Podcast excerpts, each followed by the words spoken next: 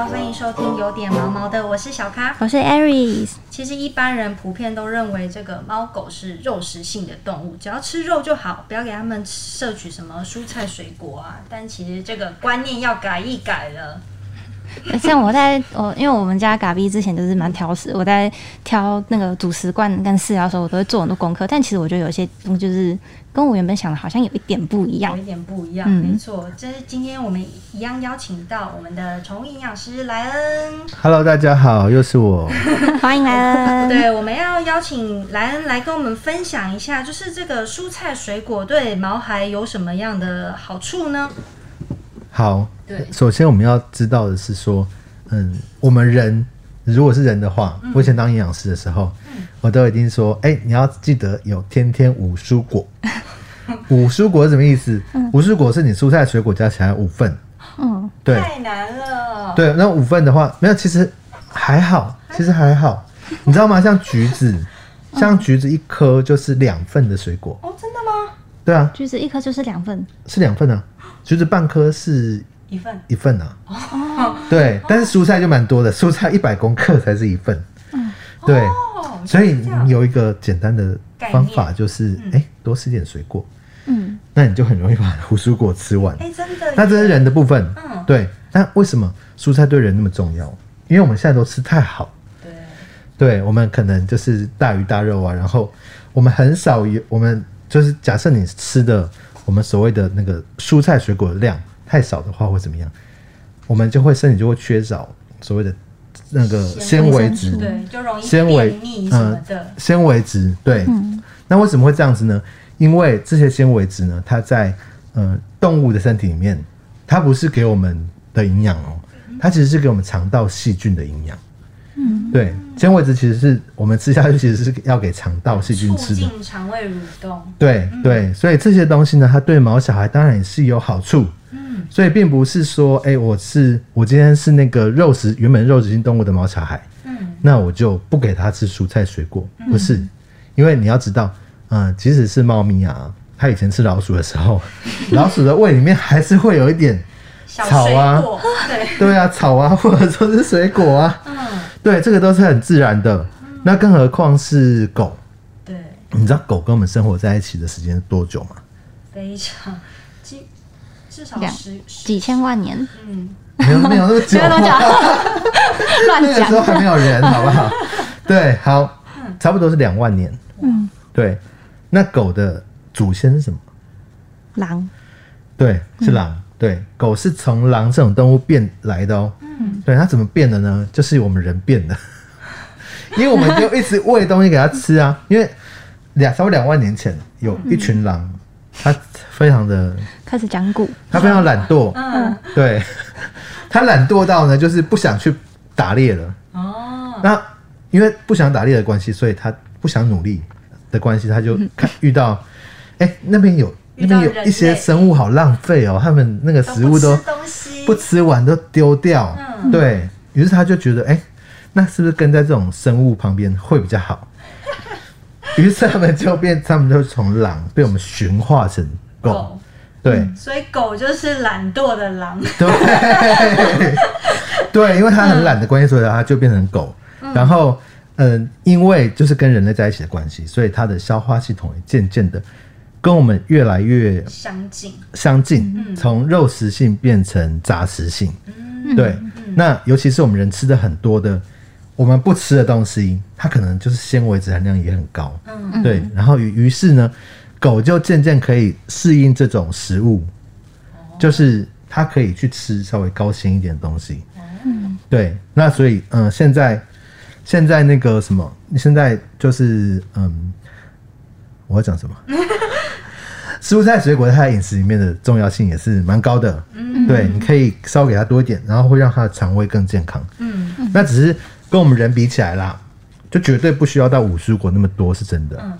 但是他们吃的话，是不是也就是说要小心一点呢？因为是不是要把它切的比较碎一点，让他们比较好入口？哦，对，对，假设你是嗯刚做鲜食，或者说是他之前没吃过这样的食物嗯。的饲主的话，那你要知道，嗯，你要处理蔬菜水果的时候，一定是要尽量碎。嗯，那假设你想要长期做鲜食，呃，通常我会建议就是去弄一部食物调理机，嗯，比较对快速因为你可以把它很快速的把它弄得很碎，对。对。那这样子的话，对于它的消化系统来讲，你可以减少它的负担。刚刚讲到那个搅碎的东西，那件很好笑的事情，就是因为我们平常在在收容所，我们服务日那天我们会煮一个简单的鲜食，就是一样是肉啊，但是会加稍微一点点，看那一周有什么样的蔬菜，就稍微加一点点进去。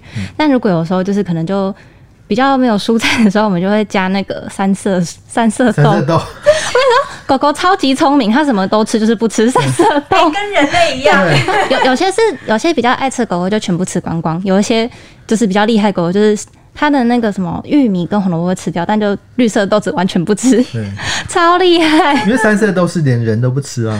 对啦，对，三色豆我也不喜欢。对但是这个吃这个蔬果的话，里里面会有一些籽嘛，像什么青椒这种籽都要都要把是不是嗯，如果说能够去掉的话，当然更好。嗯。对，那只是说，嗯，青椒青椒那个籽其实还好。嗯。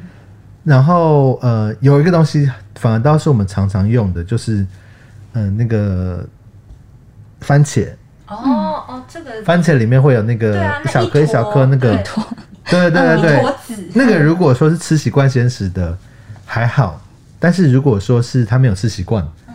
那你就会看到那那个番茄的那个东西的形状呢，就是一样，它从它吃下去，然后一直到排出来都是一样的。烂烂的，对对对对。对，所以那个东西代表说那个东西很难消化。嗯嗯嗯。那很难消化的话，我们在给毛小孩吃的东西里面，我们就可以尽量把它处理掉。嗯嗯。嗯，对，而且在这个喂食这个呃喂给他们吃蔬果这方面，也要注意，不要给他们碰比较刺激类的东西，像是洋葱。哦，对对对对对，葱姜蒜啊这些，不是说不行，嗯但是你一定要知道说这些东西可能多一点的时候，可能对他们身体会产生一些毒素。嗯对，而且它本身就有刺激、刺激性，那这些东西就比较不适合。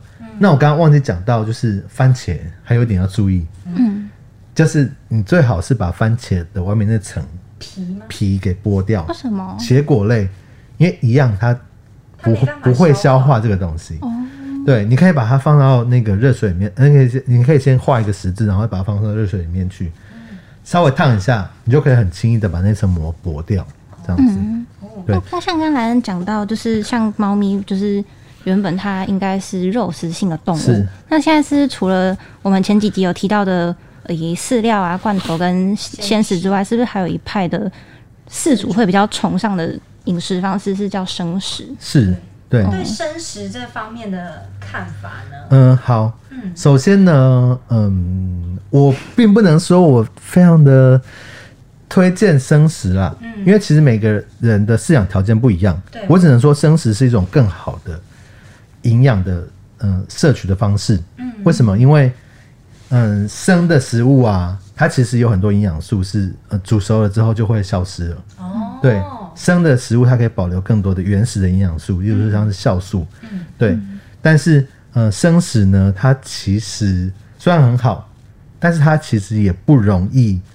呃，应该说是它也会要需要你花费比较多的代价。对，例如说，你知道生食，你只要拿出来，然后他那一餐如果没有吃完，你是不能够下一层再给他吃的。嗯会坏掉？就是对我朋友是兽医，他们就很常发现说，哎、有有那常常都会有吃到坏掉的食物的狗狗，因为因此来住院，嗯所以他本身非常反对，因为他就觉得生死造成的问题太多。嗯对，那但是它有没有比较好？它的确比较好，因为我们刚刚说它的营养素比较完全，对，然后嗯，它也比较有去，它也比较可以去吃到一些他们在天然的食物里面真的，嗯，真的就是会摄取到的东西。嗯。对，那而且嗯，生食还有一点就是会比较，我会比较不推荐的原因，我会比较不推不推荐的人群，可能就是你家里面有非常老的老人，嗯。或者说是刚出生的小婴儿的时候，对，那这个时候呢，宠物如果吃的是生食，那嗯，它的唾液跟它的粪便里面呢，可能都会有一些病原菌，对，就是源自于它是吃生肉这件事情来的病原菌。那这个时候呢，即使对宠物没有伤害，它也有可能会影响到我们家庭成员的健康。嗯对，我们家庭成员有可能会因此生病。对，那这就是有一个比较好的状况。那你如果你家里面的人都是正健康正常的成年人，那完全是没有差。对，对，就是一个呃比较贴近天然的营养来源，但也是一个需要最谨慎去处理的。对对，它需要你花费比较多的心力。我常常喜欢做一个比喻，就是，哎、我觉得吃生食就是很像你开那个超跑，对，啊，吃鲜食就是，哎、你开的是那个一般的家庭房车，有没有？嗯，那、超跑你当然要花比较多钱啊，花比较多的心力去去照顾它。对，那并不是说哦，我们可以用很低的成本去维护超跑。嗯，那这样子做反而会适得其反。嗯，对，哎、其实我在那个就是猫猫的社团里面有看到有一些饲主他们会分享他们的生食的菜单，对像是我有看过吃一整个鸡爪这种，对，这种都不用特别担心它吃到骨头。要训练。真的，这可以要训练训练吗？嗯、一般也不会建议小型犬训练。嗯，但是，嗯，我也看过很多，就是真的就是他们不是只有吃一整个鸡爪而已，他们是吃吃一整只鸡，他们是吃一个鸡的头，或者说是一个鸡的一部分，然后就是生的。真的对，呃，甚至连羽毛都没有拔。哇塞，这也太生了吧！这个是一个很，这是一个很诶、比较发烧友在做的，我是觉得蛮蛮蛮不酷的，不是说不是说不行，但是你要是从小就这样训练它。对，而且因为突然一改，他可能也没办法接受。对，因为他会去啃咬那个骨头。但是现在很多我们的毛小孩，他可能从来都没有这样吃过，所以他遇到什么东西都只用吞的就。他也不会。对，那那个东西绝对不能这样子吞啊！对啊因为直接吞的话，可能就会卡在喉咙或什么，就是会很危险。对对，所以要这样吃不是不行，但是你要从小这样子训练。嗯，对，因为像我就是，就连我妈有时候烫煮那个水煮鱼，要给我们家猫吃，我都会一直想很多次啦，不要当给它吃啦啊什么的。的部分也要注意鱼刺的问题哦。其实我觉得还好啦。啊，他们不会梗到吗？我很怕他们吃狗狗吃他们吃肉，会挑吧然后吃鱼滚到。对，就是就是以现在家猫家犬来讲，他们的确是已经比较不会就是去处理这种原本的食材的东西。对啊对啊因为你喂给它的饲料嘛。嗯对，但是我我觉得，就是有时候我做鲜食的时候，我也会适度的、适度的让我的狗啊去啃那个骨头。哦，你会把它夹在里面吗？不是，我它就是一个专门的啃骨头时间。就是一个训练就对了。对，最最主要是我们刚刚讲说，鲜食它会有一些淀粉会残留在这边嘛，嗯，但其实就是洁牙的功能。哦，对，就是让它，但是我会设定一个时间，就是让，例如说让它啃半个小时，嗯，啊，半个小时，而且你要在旁边看它，嗯，然后啃完之后，你就直接把那个骨头就拿走，嗯，就不要让它继续玩，就必须继续吃那个东西了。那这样子，就假设你有持续在做的话，呃，你会发现你家里面的狗的牙齿变得非常的白，非常的干净。不不用黑人牙膏，对，因为反而是市面上这些洁牙骨啊，嗯。就是很奇怪，他们都是面粉做的，又被戳破了，又被戳破了。洁牙骨超多是面粉做的啊。对，所以通常我通常我是觉得作用很低啊，就是你必须还要再去买一个牙刷，有没有？就是牙膏，啊，就牙膏要自己清。